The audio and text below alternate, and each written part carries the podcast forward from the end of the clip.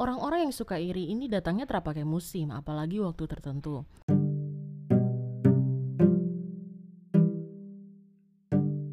Halo para pendengar podcast kita bersama cerita seru Jenny Karai Di mana saja kamu berada, senang sekali saya Jenny Karai bisa hadir kembali di ruang telinga teman-teman hari ini. Gimana nih kabarnya teman-teman semua? Walau masih dalam situasi in a relationship with COVID Kita udah anniversary yang pertama loh gengs Tong harus semangat ya, jangan kasih kendor Akhirnya saya sudah settle kembali nih di kota Jayapura dan saya senang sekali sudah bisa setup studio podcast di sini dan bisa produksi podcast kembali. Pokoknya podcast CSJK Sutrata yang bolong-bolong lagi sekarang. Tapi anyway mungkin karena saya punya mic mikrofon ini dia memang tipikal mikrofon studio. Jadi dia tuh bisa ambil suara yang sampai beberapa meter meter meter meter ke depan. Jadi kalau teman-teman dengar baik-baik nanti akan ada bunyi suara anak-anak ayam suara ayam. Ya anggap saja itu jadi eh, background sudah. Karena kalau satu nol lagi nih sutra bisa lagi. Dan oke okay, tanpa panjang lebar mari tong bahas uh, tong punya pembahasan yang seru sekali yaitu tentang penguasaan diri.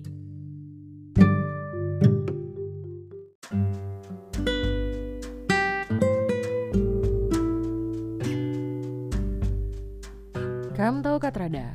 93% dari followers Jenny Karai di Instagram pernah dapat iri tak ruang dari orang-orang di sekitarnya. Tapi apakah dong terganggu dengan orang-orang tersebut? 44 menjawab iya dan 56 jawab tidak. Cara dong hadapi orang-orang demikian mayoritas menjawab ignore atau cuekin aja. Males tahu bodoh amat dibiarin aja. Terambil pusing, tetap senyumin aja, santuy dan hempaskan aja. Aduh pokoknya saya suka sekali sama saya punya followers di Instagram sudah. Karena dong punya perbendaharaan kata, hmm gemas. Tapi dari hasil survei di atas ya teman-teman, uh, saya pengen teman-teman bisa lihat bahwa ini juga jadi permasalahan banyak orang So, apa yang harus Tong buat sama orang-orang yang tukang iri ini? Orang-orang yang suka iri ini datangnya terapakai musim, apalagi waktu tertentu.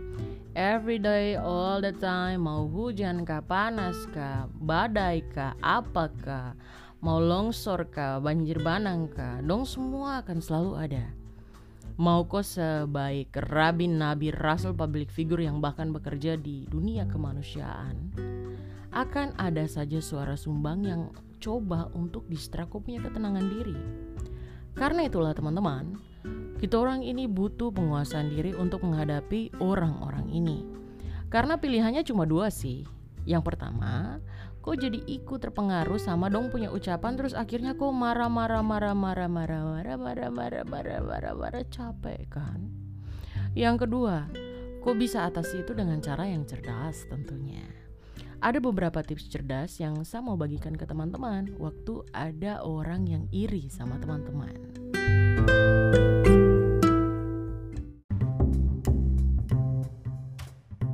Yang pertama, jaga jarak, batasi komunikasi. Kau tahu kalau kau punya teman itu ternyata ya kau.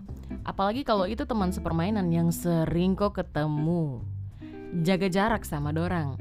Batasi kau punya intensitas komunikasi sama dorang kalau dulu semua yang penting kau bahas sama dorang, sekarang komunikasikan aja waktu ada hal penting yang menyangkut tugas sekolah kah, pekerjaan kah, yang secara spesifik ada dong punya bagian di dalam. Tujuannya sederhana teman-teman, karena orang-orang yang toksik tidak seharusnya kok sering berkumpul dan sering berkomunikasi dan sering tak putar di dalamnya. Kalau kau sering tak putar-putar-putar di dalamnya, kok bisa jadi terpengaruh ikut sama dengan dorang. Yang ujung-ujungnya kok rugi sayang. Yang kedua fokus sama orang yang dukung kok kalau kau mau kumpul-kumpul nongki ya berkumpullah dengan orang-orang yang suka sama kok apresiasi setiap orang yang selama ini mendukung kok dalam suka maupun duka. Jangan sia-siakan keberadaannya dorang sudah. Fokus sama dorang dan jangan fokus sama yang benci-benci sama kau tentunya yang ketiga, hadapi secara langsung. Kalau sampai benar-benar mengganggu kau dalam waktu yang lama, ajak ketemuan dan bicara empat mata dengan dorang secara langsung. Tanyakan apa yang buat dorang bikin hal seperti itu. kalau ternyata dong buat begitu karena secara tersengaja, kok buat dorong sakit hati di masa yang lampau, cobalah untuk minta maaf.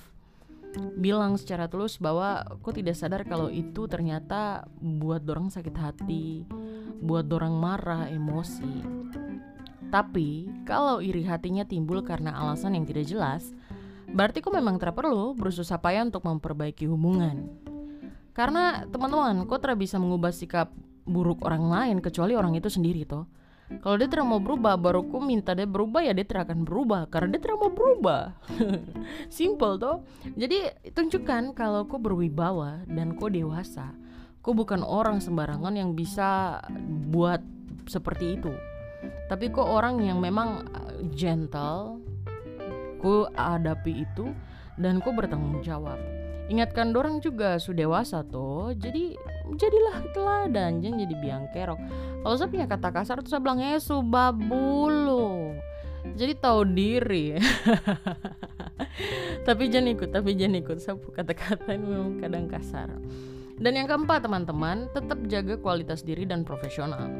Apa pun yang dorang lakukan jangan lupa teman-teman untuk orang selalu upgrade kapasitas dan kualitas diri kalau kata kerennya tuh anak-anak Papua tuh bilang tuh pukul lambung jauh. Hmm, pukul kasih jauh. Jadi artinya adalah makin banyak berkarya, makin bercahaya, shine bright like a diamond. Selain itu juga kalau orang yang kapal air ini misalnya satu instansi atau sekolah sama kom, tetap kerjakan yang jadi kau punya bagian. Stay pro babe. Kalau saya sebutnya tuh play nice, play nice sayang, play nice. Jadi kok bisa ramah dengan siapa saja. Tapi kok ingat dalam kau punya pikiran, oke, okay, is toxic, toxic, toxic, toxic, stay away. Tapi tetap aja senyum, tetap aja manis, kayak gitu. Dan di podcast kali ini itu ada tiga pendengar yang juga mau membagikan pengalamannya dorang tentang kotong punya topik. Yang pertama itu dari ADX, saya tersebutkan nama ya, karena ini untuk menjaga privasi dan juga permintaan dari pihak terkait. ADX dicerita begini. Jadi saya mau cerita tentang saya punya lingkungan pertemanan yang sebenarnya saya bingung ini masuk circle toxic apa tidak.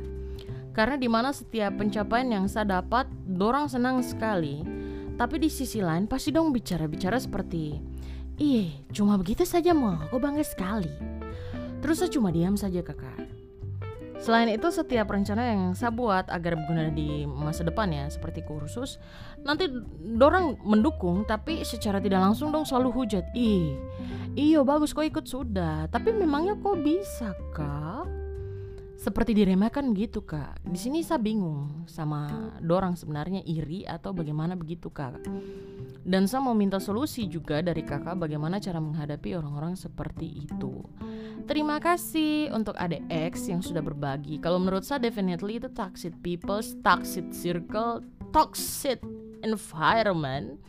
Saya punya saran sama seperti empat poin di atas, jaga jarak, play nice babe, tapi tetap gas berkarya. Jangan sampai itu buat kok akhirnya terlalu maju, oke? Okay? Dan yang kedua, cerita kedua ini ada dari kakak X yang juga ingin membagikan pengalamannya. Kakak X dicerita begini.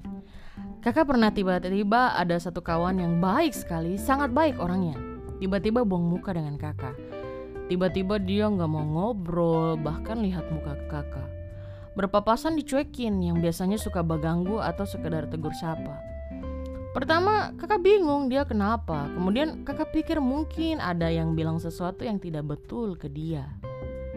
Terus kakak introspeksi diri. Mungkin ada salah kakak atau mungkin ada tindakan yang menyinggung. Akhirnya kakak biarin aja, tidak membalas tapi memang pada saat itu kakak juga tidak duluan menyapa. Tetapi kakak selalu mendoakan situasi itu karena kakak nggak mau ada musuh dan sejenisnya. Seiring waktu berjalan, sudah beberapa bulan tiba-tiba orangnya baik sendiri dan kembali seperti semula. Kembali jadi orang yang baik sekali. Jadi kakak pikir ketika kita alami sesuatu seperti ini, biarkan waktu yang menjawab. Kadang ada juga memang masalah yang bisa selesai dengan kita obrolin langsung, tapi ada juga yang bisa dengan kita bersabar. Terima kasih untuk kakak X sesuka dengan kakak D punya kalimat penutup. Kadang ada juga memang masalah yang bisa selesai dengan kita obrolin langsung, tapi ada juga yang bisa dengan kita bersabar. Nice kakak, thank you. Dan berikutnya ini ada dari Ade Pretty, uh, nama akunnya Januaristi Pretty underscore. Pretty cerita begini, halo kakak, saya Pretty. Saya sering sekali mengalami yang kayak begini, kayak dapat iri takar ruang dan yang paling saya sayangkan yang iri sama saya itu sama-sama perempuan. Saking seringnya sampai saya rasa saya buat salah, saya terasa buat salah terhadap bedanya. Pasti ada saja yang julid atau ada saja yang tidak suka. Dan mungkin di usia remaja yang sering saya alami itu iri karena katanya terlalu cakadidi dalam tanda kutip. Iya ade, kakak juga cakadidi. Atau terlalu friendly ke laki-laki tapi menurut saya friendly ke siapa pun itu saya punya hak selama tidak merugikan orang lain ya apa salahnya tapi banyak juga yang kayak dong pacar yang follow dong pu pacar yang ngajak kenalan dan saat saya respon terus chat dan si cowok bilang dia tidak punya pacar dan tiba-tiba kakak ada perempuan yang chat saya maki-maki lah Sampai ada juga yang buat grup isinya tukang julid semua untuk rancang saya punya kehidupan. Ih, adek kok luar biasa, artis kalah. Oke, kembali lagi. Perempuan cuek dibilang jual mahal, perempuan friendly dibilang bagatal, tidak punya harga diri. Padahal hal-hal seperti ini adalah tanggung jawab masing-masing.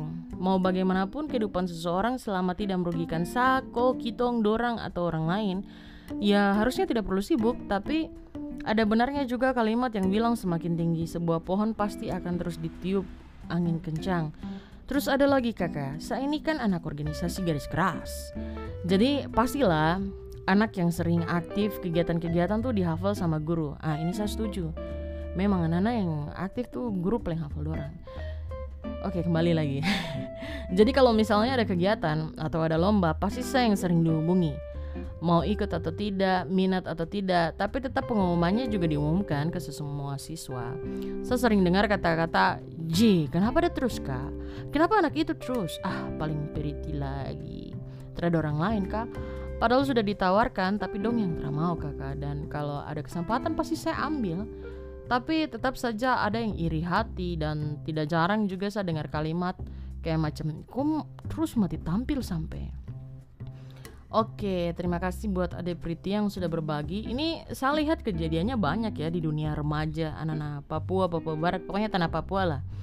Atau mungkin harus tanyakan ke diri masing-masing apakah selama ini kita orang itu sudah jadi orang-orang yang mendukung orang lain atau jangan-jangan tong ini lebih suka mengerdilkan impian orang lain. Dari scary loh, apalagi lingkungan kayak macam lingkungannya ada pretty, be careful. Bagusnya adalah kok tidak terpengaruh. Karena kalau kau terpengaruh, aduh ya ampun, sudah trauma di chat cowok bisa jadi trauma untuk berkarya. Tapi bagusnya itu sesuai dengan empat poin di atas. Adeko gas, jangan pakai-pakai rem. Karena tipikal lingkungan toksis begini lama-lama tuh bisa mematikan ketong punya bakat dan talenta orang lain. Nah, teman-teman, izinkan saya mengutip satu ayat Alkitab untuk menutup podcast kita orang hari ini yang terdapat di Amsal 11 ayat 12. Dia punya bunyi begini. Siapa menghina sesamanya tidak berakal budi tetapi orang yang pandai berdiam diri. Nah, teman-teman, kalau ketemu orang yang tidak berakal budi, jangan ikut-ikutan untuk tidak berakal budi juga. Sudah saatnya kau berani berkata tidak, sudah saatnya kau berani menyampaikan pendapat, sudah saatnya kau untuk aktif memfilter dengan siapa kau berteman dan bersahabat.